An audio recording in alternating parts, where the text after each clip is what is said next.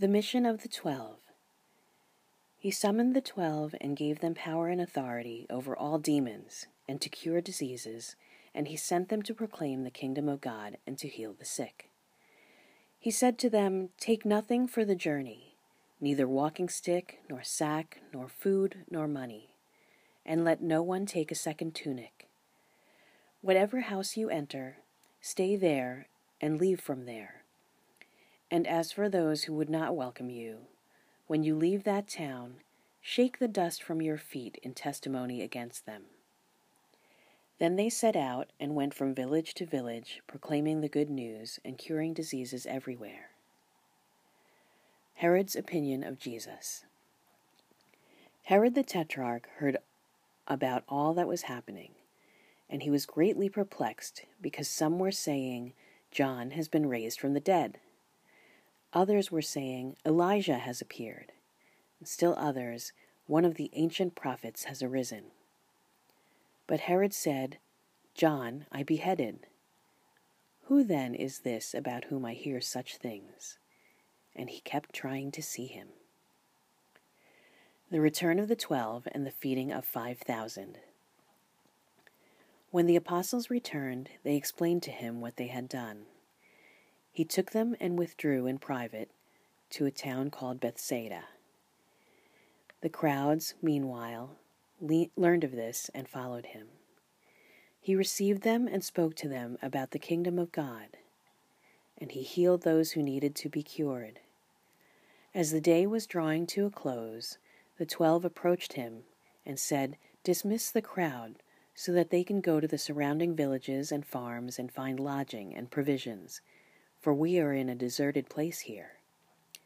He said to them, Give them some food yourselves. They replied, Five loaves and two fish are all we have, unless we ourselves go and buy food for all these people. Now the men there numbered among about five thousand. Then he said to the disciples, Have them sit down in groups of about fifty. They did so and made them all sit down. Then, taking the five loaves and the two fish, and looking up to heaven, he said the blessing over them, broke them, and gave them to, to the to disciples to set before the crowd. They all ate and were satisfied, and when the leftover fragments were picked up, they filled twelve wicker baskets.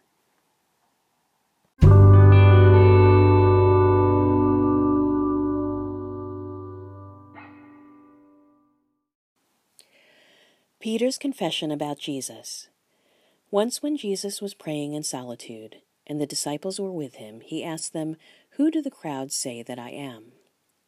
They said in reply, John the Baptist, others Elijah, and still others, one of the ancient prophets has arisen. Then he said to them, But who do you say that I am? Peter said in reply, The Messiah of God. He rebuked them and directed them not to tell this to anyone. The first prediction of the Passion. He said, The Son of Man must suffer greatly and be rejected by the elders, the chief priests, and the scribes, and be killed, and on the third day be raised. The conditions of discipleship. Then he said to all, If anyone wishes to come after me, he must deny himself and take up his cross daily and follow me. For whoever wishes to save his life will lose it, but whoever loses his life for my sake will save it.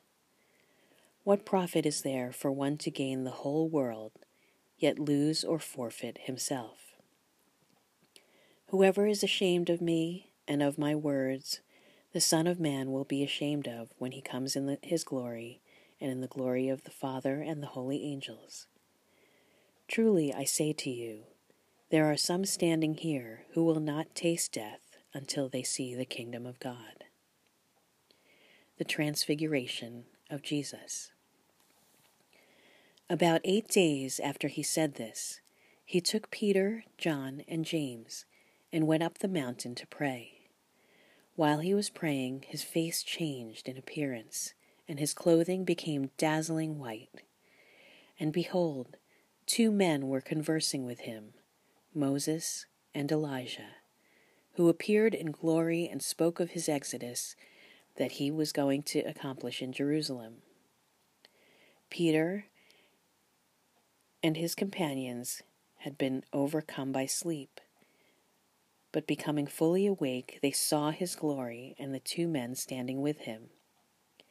As they were about to part from him, Peter said to Jesus, Master, it is good that we are here.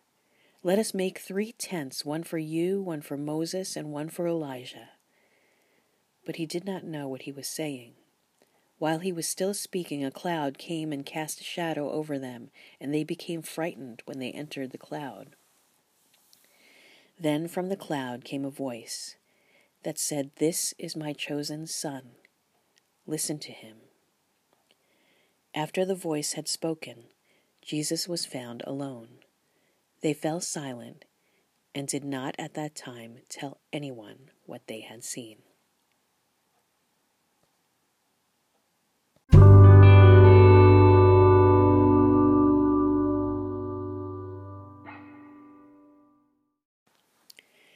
The healing of a boy with a demon.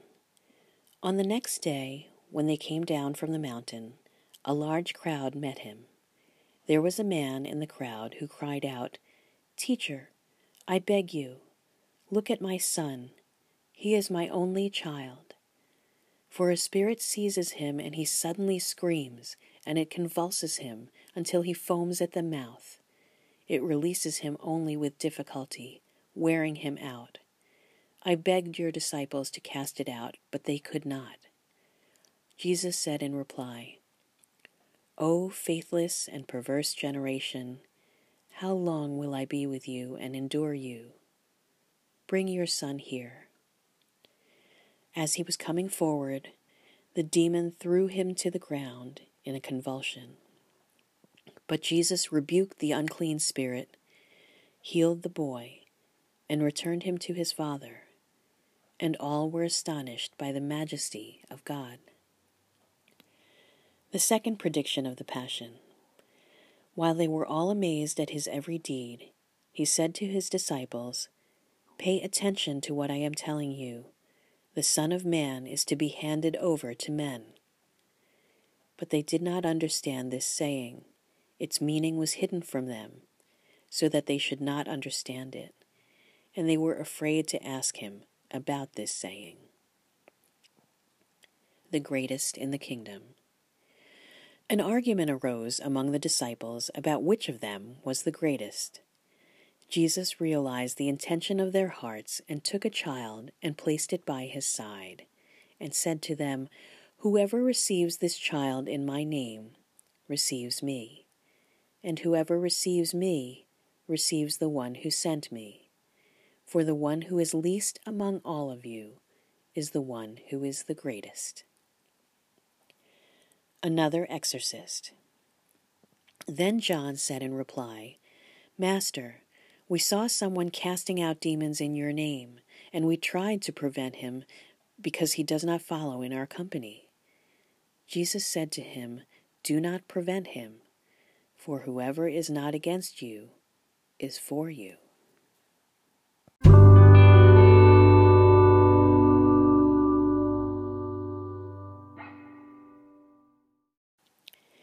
Departure for Jerusalem and Samaritan inhospitality. When the days for his being taken up were fulfilled, he resolutely determined to journey to Jerusalem, and he sent messengers ahead of him. On the way, they entered a Samaritan village to prepare for his reception there. But they would not welcome him because the destination of his journey was Jerusalem. When Jesus' disciples, James and John, saw this, they asked, Lord, do you want us to call down fire from heaven to consume them? Jesus turned and rebuked them, and they journeyed to another village. The would be followers of Jesus. As they were proceeding on their journey, someone said to him, I will follow you wherever you go. Jesus answered him, Foxes have dens, and birds of the sky have nests, but the Son of Man has nowhere to rest his head. And to another he said, Follow me. But he replied, Lord, let me go first and bury my father. But he answered him, Let the dead bury their dead. But you go and proclaim the kingdom of God. And another said, I will follow you, Lord, but first let me say farewell to my family at home. To him Jesus said, No one who sets a hand to the plow and looks to what he has left behind is fit for the kingdom of God.